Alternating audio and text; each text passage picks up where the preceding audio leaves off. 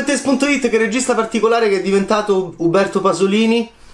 che ottiene un grande successo come produttore con Full Monty alla fine degli anni 90 diretto da Peter Cattaneo un film sugli spogliarellisti ma un film soprattutto sui disoccupati inglesi che diventano spogliarellisti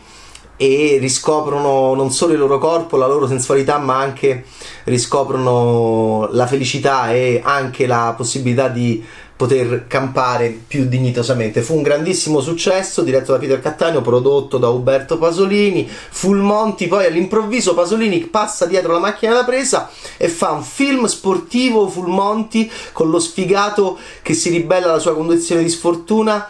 eh, in, molto interessante che ricorda anche Cool Runnings di John Turtletaube sui giamaicani che vanno a fare bob qua ci sono i cingalesi dallo Sri Lanka che vanno a giocare a, fanno il campionato del mondo di pallamano e perdono 44-45 a 0 quindi è il Cool Runnings della palla a mano con i cingalesi al posto dei giamaicani Mashan 2008 un film piuttosto esilarante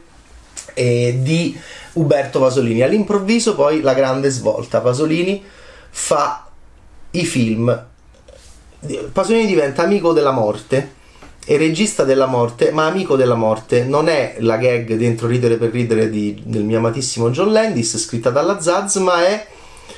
in realtà questo approccio molto interessante, molto profondo e risonante che Pasolini adotta per Still Life e Nowhere Special. Nowhere Special è il film di cui fra poco parleremo. Still Life del 2013, Nowhere Special è, esce adesso nei nostri cinema, ma è stato presentato nel 2020 a Venezia, non in concorso, come dentro Orizzonti, non in concorso, fu presentato Still Life ottenendo un grandissimo successo. Lì c'era un funzionario del comune che andava a contattare tutte le persone che ci avevano conosciuto a noi morti in solitudine, morti da soli e quindi cercava di riannodare dei rapporti umani e vitali eh, legati a persone morte in totale in totale solitudine. Quindi anche un modo molto bello di concepire anche la propria funzione pubblica di civil servant e, eh, di, e, in questo caso di dead servant, di servitore del morto per cercare appunto di capire eh, che non siamo, mai, non siamo mai soli, non possiamo essere soli, non possiamo essere stati soli. E quindi c'era Eddie Marsan al centro di quel film magnifico, film semplice con protagonista centrale e un film di visite, film di incontro, film di ma tu lo conoscevi, ma che rapporti avevi con lui? E adesso Still Live fu un gioiello. E Nowhere Special c'è la stessa formula, personaggio centrale molto importante, in questo caso James Norton, che fa questo 34enne lavavetri papà malato terminale di cancro, ancora la morte che è proprio fondamentale dentro, dentro i film di Umberto Pasolini da regista, quantomeno dopo Mashan. E questo papà interpretato molto bene da James Norton, eh, de- vuole trovare una, una, una famiglia per, per, il suo bambino piccolo Michael,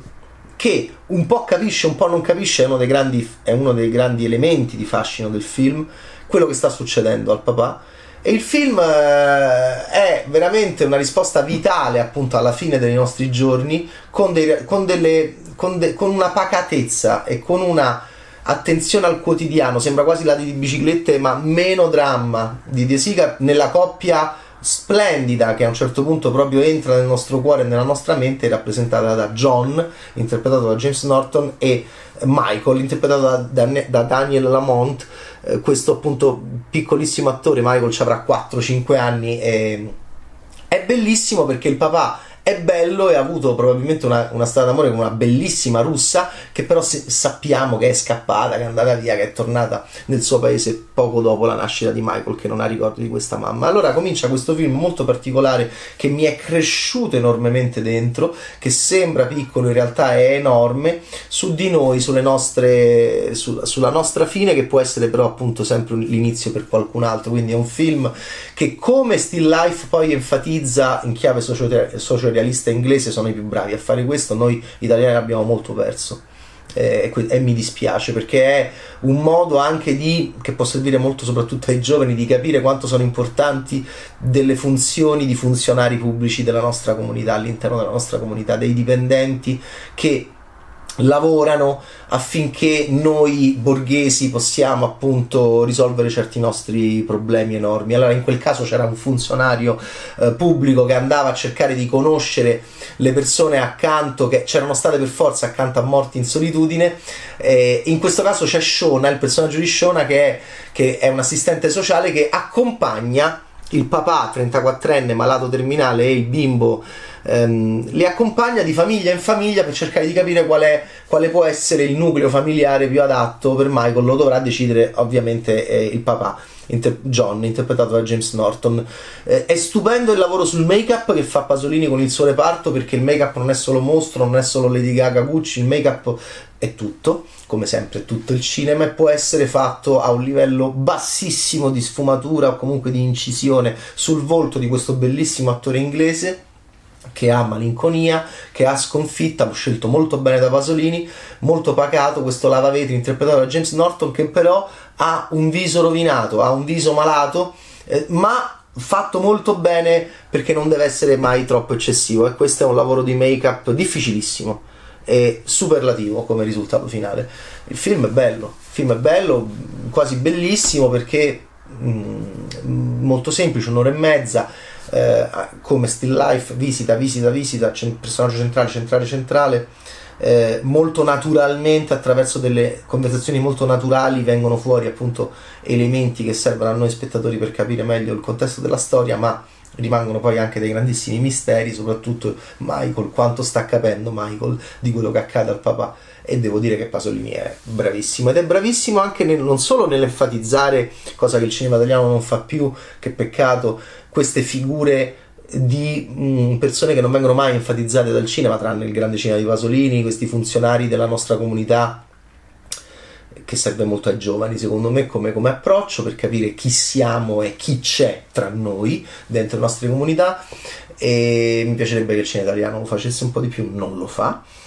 e invece Pasolini lo racconta, lo enfatizza e poi è bravissimo nel raccontare anche queste famiglie che incontrano il papà e il bambino. E, e, ed è bravissimo nel farci riflettere su che cosa vuol dire adottare. Ognuno di noi è diverso, allora loro incontrano varie esperienze, persone che parlano più di loro stessi che non, che non sembrano non interessati a Michael ma più a loro stessi, oppure c'è una mamma, c'è un'aspirante mamma mm, single che invece potrebbe essere perfetta e, e c'è sempre questa capacità di Pasolini di essere pacato, è un'Inghilterra non particolarmente conflittuale tranne un signore che ehm, assume il lavavetri e lo tratta male e il lavavetri un po' si vendica ma sempre con una certa dolcezza e anche con una certa um, pacatezza perché anche John è malato, è malato di cancro non ha nemmeno 40 anni, è un ex bellissimo lo è tuttora, James Norton serve perfettamente anche come bellissimo attore britannico per rappresentare per Pasolini appunto questa condizione, no? È un personaggio, devo dire, disegnato e anche truccato in modo eccellente, come eccellente il bimbo e tutti gli altri che partecipano a questo film gemello di Still Life. Mm, veramente la vitalità in relazione alla morte, la, il domani in relazione allo ieri eh, e il senso della collettività in relazione alle nostre solitudini ancora questi ragionamenti dentro il cinema di Umberto Pasolini che nasce come produttore dentro la vitalità che batte la negatività di Fulmonti e poi diventa un regista sulla vitalità che batte la mortalità che però è tra noi e che va accettata. Anche, ci sono anche dei discorsi molto belli su quello che può accaderci dopo. Insomma, è un film Nowhere Special, è un film che fa anche dell'autoironia, già dal titolo, sembra che non sia niente di speciale, che sembra che non si vada da nessuna parte. In realtà è un film estremamente intelligente, estremamente sensibile, estremamente colto dal punto di vista cinematografico. È un cinema che quasi non si fa più. È un cinema che vuole che lo spettatore prenda il suo tempo, che entri dentro il film, che lo sottovaluti e che poi ci pensi un giorno dopo, due giorni dopo, tre giorni dopo e se ne innamori definitivamente perché è proprio una di quelle piccole gemme che poi diventano enormi dentro il nostro corpo e dentro la nostra mente di spettatori. Almeno a me è successo questo. Nowhere Special, Uberto Pasolini. Ciao, Bad Taste!